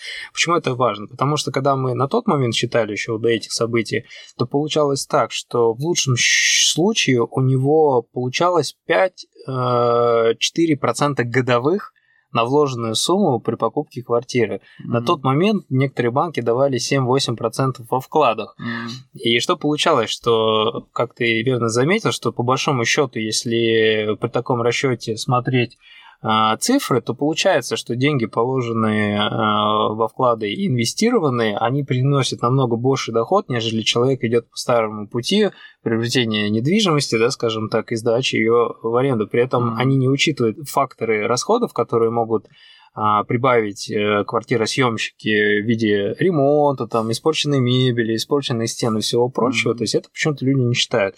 А на текущий момент, ну, для себя я понял, что недвижимость это ну, не тот, скажем так, инструмент, куда бы я хотел бы а, вкладывать деньги. Возможно, это можно просто вложить, а, скажем так, и за счет роста цен – через там 5-10 лет она, понятное дело, будет стоить больше. Это я, в принципе, испытал и на своей квартире, которую mm-hmm. э, я покупал в 2015 году, и сейчас она э, стоит э, в, ну, в два раза больше, да, скажем так. Но mm-hmm. я использовал чисто как э, место, где я хочу жить, mm-hmm. да, скажем так, не инвестиции. Но в дальнейшем, да, понятно, я буду продавать. Тем более, если сейчас посмотреть на рынок недвижимости, авторынок, там цены запредельные, рынок перегрет, и, как мне кажется, сейчас не лучший момент что-то вот э, покупать с точки зрения инвестиций, потому что, скорее всего, из-за того, из-за той ситуации, которая сейчас происходит, у людей возникнут определенные сложности с приобретением той же самой недвижимости, и цены, хочешь не хочешь, по законам рынка начнут падать. Если человек сейчас по оверпрайсу покупает, то он, по сути, еще теряет на этом, потому что цены, ну, скорее всего, будут падать, потому что эта покупательская способность снизилась в разы, да, скажем так, цены перегреты, и адекватный человек просто ну, не будет это делать, потому что это безумие, такие суммы покупать. Если возвращаясь к еще одному твоему направлению э, дохода, это школа Like Magic, да? Да. Likemagic.ru, обучение фокусу. Да, вот э, это же тоже коммерческая история, когда ты рассказываешь, делишься опытом в обмен на деньги, которые они тебе заплатят за фокус. И, ну, они могут это таким образом инвестировать в себя, чтобы стать фокусниками, которые зарабатывают уже себе на жизнь. Ты вот как относишься к раскрытию секретов или... Потому что такая щепетильная тема mm-hmm. и, и вообще острая, особенно в нашем комьюнити иллюзионистов, что раскрывать секреты это плохо.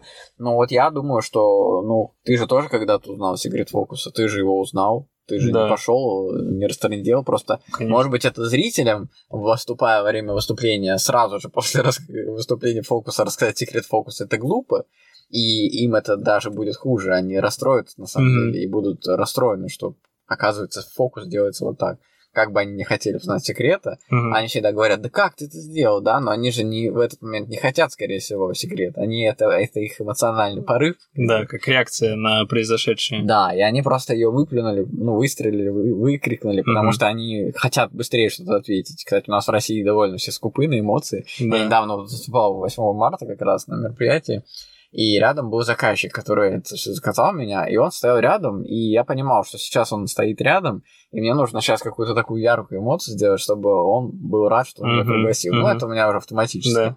И он стоит, и я думаю, ну сейчас я вот сейчас он... А он прям пришел посмотреть этот момент, а там прям все рядом был. И я выступаю, там заходит девушка такая, какая-то скудная, такая грустная вообще. Я, думаю, я показываю какой-то яркий эффект, какой-то прям сто процентов выигрышный какой-то фокус. Mm-hmm. И она прям себе под нос рассказала слово круто, и я прям понимал, что это супер эффект, это супер жесткий эффект, который там вызывает бурю эмоций в случае, когда люди там эмоциональные, да, да. а он сказал круто, это я еще сейчас стараюсь громко сказать на микрофон, чтобы слушатели поняли. А там она прям себе просто под нос сказала, давай, давай, это просто еле по губам понял, что сказала. Думаю, вот так, блин, реакция. Старался, блин, удивить. Удивил. Она удивилась, она удивилась, просто вот человек так вот такую эмоцию дает. А, ты спросил про обучение. А, да, то, что люди, а, ты их учишь, и они дают тебе за это деньги. А ты вот как к херетам относишься, как у вас реализовано вообще? Для фокусников только или для всех? Вообще изначально концепция площадки была сделана таким образом, чтобы мы не просто переупаковывали, скажем так, имеющиеся фокусы, а основная задача была, чтобы развивать именно фокусную идею в России mm. и создавать новые какие-то эффекты, которых нету на рынке, например. Mm. Вот. А, понятное дело, это путь сложнее, нежели просто, как некоторые ресурсы, переупаковывать, скажем так, готовые эффекты и просто называть его по-русски. Но, тем не менее, если анализировать, кто приходит на эту площадку, да, там много людей, которые уже работают, да, скажем так, и что-то умеют. А, и в то же время есть новички, которые вообще в первый раз разы приходят, скажем так, mm-hmm. на этот ресурс и вообще в мир иллюзии и учатся этому. То есть как я отношусь к тому, что раскрывать секреты. Я отношусь плохо это, к этому с точки зрения, если это будет вообще доступно делаться, да, mm-hmm. и на каждом мероприятии после просто представь, на каждом мероприятии после своей программы ты говоришь, а сейчас я расскажу, как все я это сделал. Ну, смотрите. Понятное дело, что, как ты правильно заметил, э, в ситуации, когда человек говорит, блин, ну как ты это сделал, да вообще что, это больше на эмоцию, да, то mm-hmm. есть мозг так устроен, что он не терпит неопределенности, ему нужен какой-то ответ. И я это давно уже понял, и я буду грешен, скажем так, я иногда такую ерунду говорю людям, но они верят в нее, да, скажем так. Но это в качестве твоего образа, я думаю, да, я вот тоже прикалываюсь, всякую ересь говорю. Но это вызывает просто следующую эмоцию смеха. И да, а иногда люди как бы успокаиваются, типа, ну все, я понял секрет, я их очень прошу, не говорите никому этого. То есть это полная ерунда, конечно, то, что я ему объяснил, как это сделано, но ему это достаточно. То есть самое главное, я успокоил человека, он как бы получил типа, что хотел, и ушел, ну, дальше там по своим делам. Вот, и в случае того же самого начала, то есть, ну, я же тоже как-то узнал это, начал узнавать эту информацию, mm-hmm. да, и, например, не делитесь секретами. Ну, что значит не делитесь? То есть, если мы будем э, аккумулировать только все вот в одних и тех же головах, которые, не, например, не настроены на развитие, да, там, mm-hmm. или еще что-то этого жанра, то мы не будем развиваться. То есть, если не будет развития, будет, э, наоборот, деградация, да. Mm-hmm. И, например, этот проект как раз-таки позволяет э, людям, у которых есть свои наработанные идеи какие-то, реализовывать их э, в массы и делиться ими. Потому что, например, один человек может придумать, а, например, ему не хватает там пару э, кирпичиков, как mm-hmm. до конца довести эту идею. А там мы можем дать ему еще возможность разогнать эту идею до полноценного эффекта, да, там, mm-hmm. или полноценного какого-то номера. И это нормально. И я считаю, что вот путь развития как раз-таки иллюзионного жанра с точки зрения эволюции в России это именно комьюнити, это именно обсуждение, не бояться их э, делиться секретами, наработками, э, понятное дело, среди своих коллег, да, там, которые mm-hmm нацелены тоже на какое-то развитие, потому что иначе ничего хорошего этим не закончится. Мы также будем просто тупо копипастерами, да, скажем так, иностранного рынка, и не будет развития. Поэтому я за раскрытие, но в первую очередь э, авторских каких-то вещей, да, скажем так, и mm-hmm. желательно вот для того, чтобы отсечь просто праздных людей, которым, ну, интересно, типа, как это было, хотя они узнают, они забудут это через какое-то mm-hmm. время, это факт. И, соответственно, такая площадка, она позволяет как раз-таки авторам и людям, интересующимся, скажем так, экологично узнавать те или иные секреты и, ну, не делиться с ними с общественностью. Но те люди, которые заинтересованы в развитии данного жанра, они спокойно получают ту дозу информации, которая им необходима там и для старта, и для mm. пополнения своего какого-то багажа. Потому что люди, которые к нам приходят, это и профессиональные какие-то уже артисты, да, там, mm. и люди, которые довольно-таки давно в этой сфере и mm. ну, находят что-то для себя интересное на этом ресурсе. Mm-hmm. Всем, кто интересуется миром магии, э, э, как начинающий, как и действующий специалист, либо человек, который хотел бы просто узнать какой-то секрет авторского фокуса, либо внедрить его в свою программу, либо у вас есть какие-то наработки, идеи фокусов, пожалуйста, приходите на ресурс likemagic.ru. А, там вы сможете найти все ответы на ваши вопросы, присоединиться к команде единомышленников, и вместе мы сможем а, развить иллюзионный жанр по правильному пути эволюции, и все от этого будет хорошо. Mm-hmm. Соответственно, из дополнительных проектов, понятное дело, я как иллюзионист могу подарить вам много удивительных вещей, да, скажем mm-hmm. так. А так, если дополнительно, пожалуйста, я сейчас очень активно развиваю а, психологическое направление, да, то есть это психологическая консультация. А, пока по двум сферам это отношения и развитие. А, это следующий проект инвестиции, все, что связано с капиталами, все, что связано с сохранностью денежных средств, увеличение их, вы можете обращаться по этому вопросу. Мне вот даже захотелось после разговора с тобой такого более глубокого, да, личного, а не просто там в интернете, да, или в зуме через э, видеосвязь, а обратиться к тебе как по развитию э, консультации, потому что это меня только сделать более... Это сделать мне безграничным вообще в возможностях, потому что мы с тобой можем что-то доразвить, и ты мне в этом поможешь. Да, пожалуйста, то есть я с радостью mm-hmm. постараюсь, э, сколько смогу, помочь в этом а вопросе. где тебе написать по этому вопросу? А, по этому вопросу можете обращаться как в Telegram и напрямую просто задать вопрос по той или иной теме, которую вы услышали, и я э, в меру своих возможностей смогу помочь э, вам. Также дополнительно можно а, обратиться ко мне по вопросам банковских каких-то продуктов, как для юридических, так и физических лиц, пожалуйста. А, либо у вас э, там сложность с открытием банковского вклада, пожалуйста, можете обратиться, мы с вами разберемся, да, скажем так. А, и плюс э, непосредственно какие-либо вопросы, связанные с рекламой, с настройкой рекламы, сайтов, это тоже mm-hmm. можно ко мне обращаться. Но основное направление, которое сейчас продвигается, это психологическая консультация, доверительное управление и управление капиталами. А, развития э, личности э, и, соответственно, все, что связано с иллюзией от э, перформанса до обучения. Спасибо тебе, Макс. Могу вам, слушатели, сказать, что переходите по ссылкам, смотрите социальные сети Максима, подписывайтесь на него. Спасибо тебе большое, Максим, что пришел на мой подкаст. Спасибо, Роман, спасибо, слушатели. Рад был встрече. Спасибо, пока-пока. Спасибо, что послушали этот выпуск. Пишите отзывы и ставьте 5 звезд на Apple подкастах, лайкните на Яндекс Музыке или в любом другом приложении, где слушаете подкасты. В примечаниях к выпуску есть важные ссылки и сайт, где можно поддержать подкаст и связаться со мной по поводу размещения рекламы. Всем пока, с вами был тот самый Шуралев.